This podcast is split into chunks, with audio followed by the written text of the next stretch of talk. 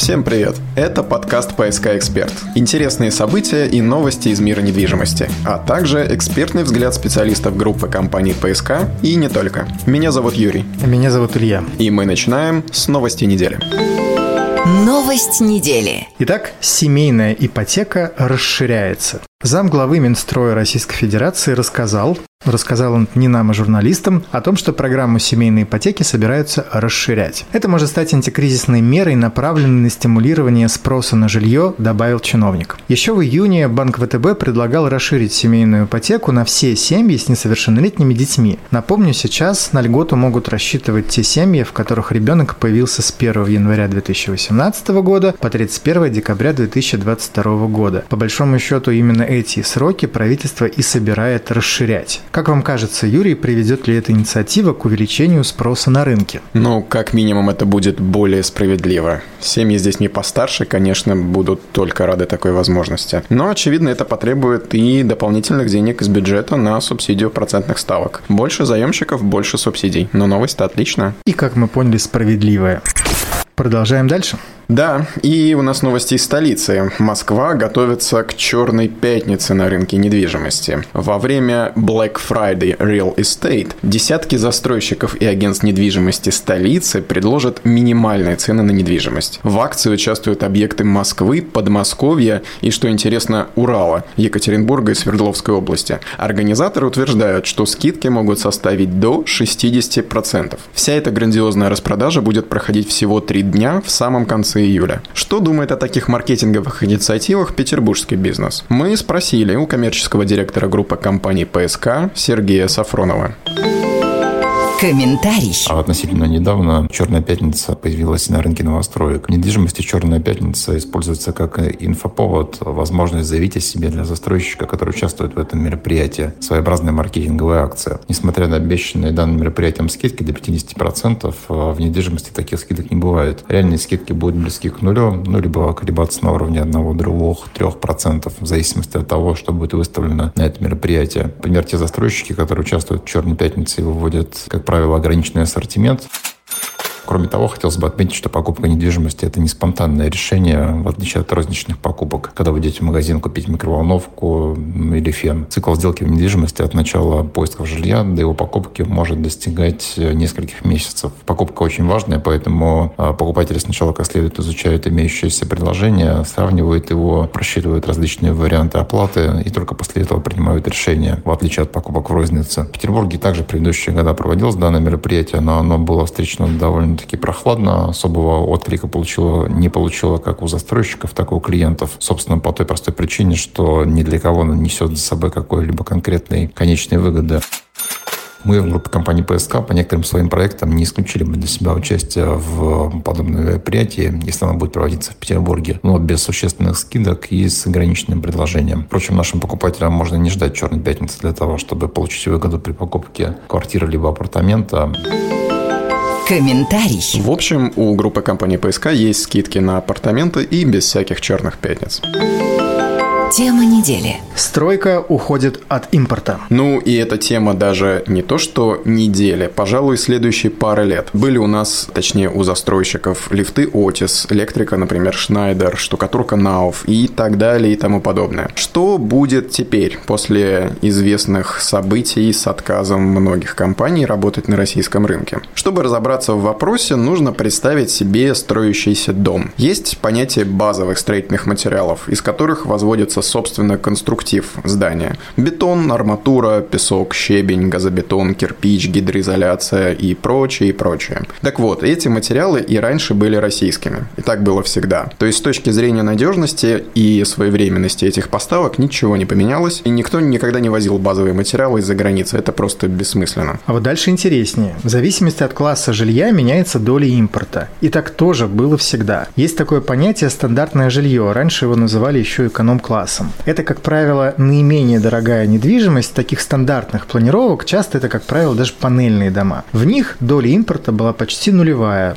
Может быть, разве что за небольшим исключением. То есть инженерия, отделка и все прочее и раньше были российскими. Или от поставщиков из, скажем так, дружественных стран. В комфорт-классе ситуация похожая. И здесь тоже доля импорта также была невысока. По общим оценкам от 6 до 15%. Например, лифты Otis, уже не к ночи упомянутые, можно было часто увидеть и в комфорте. Чаще всего эта импортная номенклатура производилась и поставлялась с российских заводов. Это хорошо известно и понятно автолюбителям, когда покрышки импортных брендов, например, производились на заводах тех же брендов в России. Да, и сейчас дня не проходят, чтобы не появилась очередная новость о продаже какого-либо иностранного бизнеса российским владельцам. То есть, с одной стороны, какая-то часть производств останется, но вот какая именно и что именно они будут выпускать, пока не очень понятно. С другой стороны, появился стимул для российских поставщиков. Например, лифтовые заводы в России есть, их немало. Есть азиатские производители. В частности, есть такая компания Mitsubishi, которая является по факту китайско-японской компанией. Используются, кстати, такие лифты чаще в проектах подороже. Идем по классам выше. Бизнес-класс. Вот здесь уже сложнее. Доля импорта тут всегда была высокой, до 30%. Или, например, премиальная недвижимость, которая вообще без импорта ранее была немыслима. Здесь порядка 40% всегда импортные материалы. Кстати, обратите внимание, для тех, кто увлекается математикой, 30-40% это все равно даже не половина. Но, тем не менее, это все равно много. Да, это много. И какие проблемы возникли, например, еще? Такой частный случай сократился ассортимент цветов для фасадного керамогранита, тот, что используется в финишной отделке дома. Несмотря на то, что делали его, например, в России, пигменты для красителей были импортные. Поставки кончились, цветовая гамма сузилась. А слегка спойлерну, эта проблема уже решается. И вот возникает вопрос.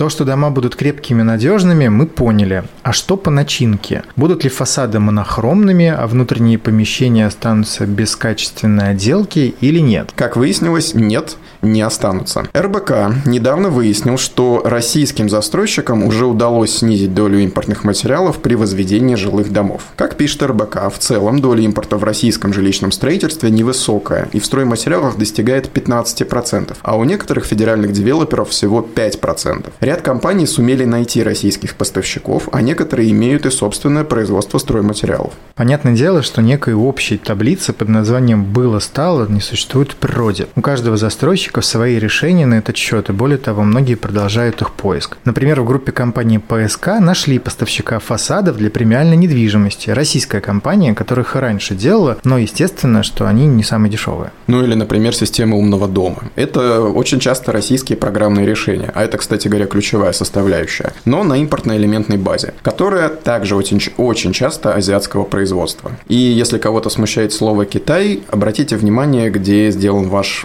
iPhone. Это вопрос производства комплектующих под продукт. Ключевое здесь продукт и кто его делает. Единственной проблемой остается строительная техника, где доля импорта иногда достигает 60-80%. Однако по поручению Минстроя Российской Федерации был создан каталог, при помощи которого девелоперы могут подобрать аналоги импортной техники, которые существуют на российском рынке или же в странах, которые готовы продолжать поставки. В общем, что же все это значит для покупателей? Юрий, давайте подведем итог. Ну, здесь два момента. Первое, из чего попало и чем попало, как говорят в народе, из древесины и компоста, дома строятся и отделываться точно не будут. Во всяком случае, не группой компании ПСК. Ну, представьте себе ситуацию. Вы хотели купить мебель из Икеи, да, вот еще один, что называется, больной пример. Но раз ее пока не купить, решаете взять, что попало, что под руку подвернется. Ну, вряд ли вы будете так к себе относиться, даже если это квартира под сдачу. Точно так же и застройщики, и даже в большей степени застройщики. Альтернативы уже найдены или уже скоро будут найдены. Никому не интересно вот так взять и поступить со своими представлениями о качестве. Ну и э, второй момент – это то, что оснащение вашего дома и материалы отделки могут подорожать. Тут уж ну ничего не поделаешь, однако кардинальных удорожаний в ближайшее время ждать не приходится. И об этом сейчас говорят сами девелоперы. Особенно в бытность, когда доллар становится дороже евро. Хотя, возможно, тот момент, когда наши слушатели слушают этот подкаст, ситуация уже иная.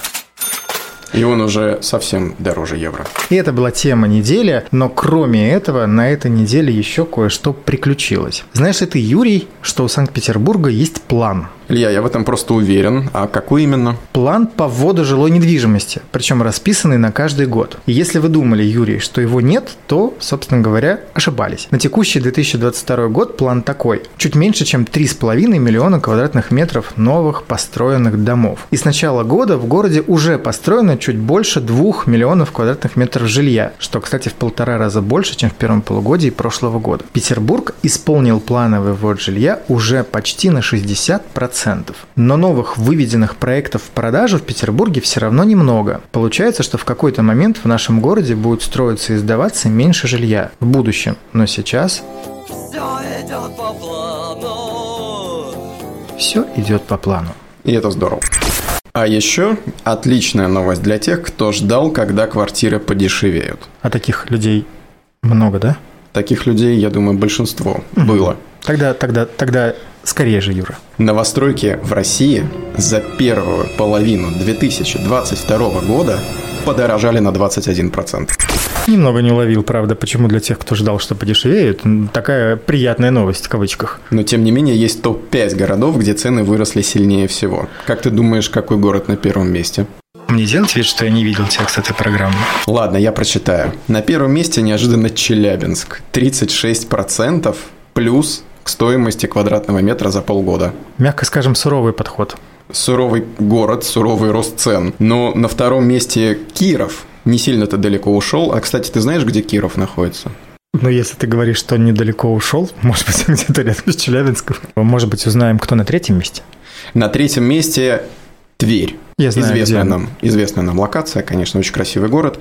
Так вот, здесь тоже почти на треть цены выросли, на 32%. Зато четвертое место как-то далековато от Твери, насколько я понимаю. Сразу переносимся на Кавказ на 31%, а потом снова на среднерусскую равнину в Рязань. И там то же самое на 31%. Страшно представить, что происходит в Москве. Вот в Москве, кстати, ничего страшного не происходит, ну, кроме черной пятницы грядущей. Может быть, там изначально цены были так себе, что называется? Скорее всего, так и было. В общем, за полгода в столице новостройки подорожали всего на 8%, даже чуть меньше. В Подмосковье на 12,5%. А что касается Санкт-Петербурга и области, Плюс-минус те же самые цифры. В Петербурге новостройки подорожали на 13,5%, в Ленобласти чуть больше на 16%. Здесь нужно уточнить, что рост стоимости новостроек произошел преимущественно в первом квартале этого года, тогда, как мы помним, цены летели вверх хорошо. В общем, получается старое правило, как работало тогда, так и работает сейчас. И правило это лучший момент для покупки недвижимости прямо сейчас. Где бы вы ни были.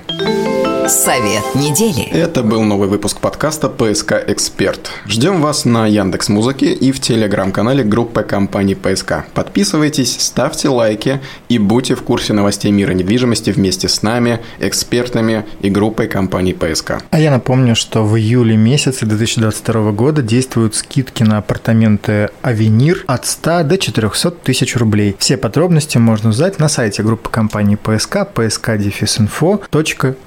До встречи через неделю. До свидания. ПСК «Эксперт» – экспертный подкаст о рынке недвижимости Петербурга.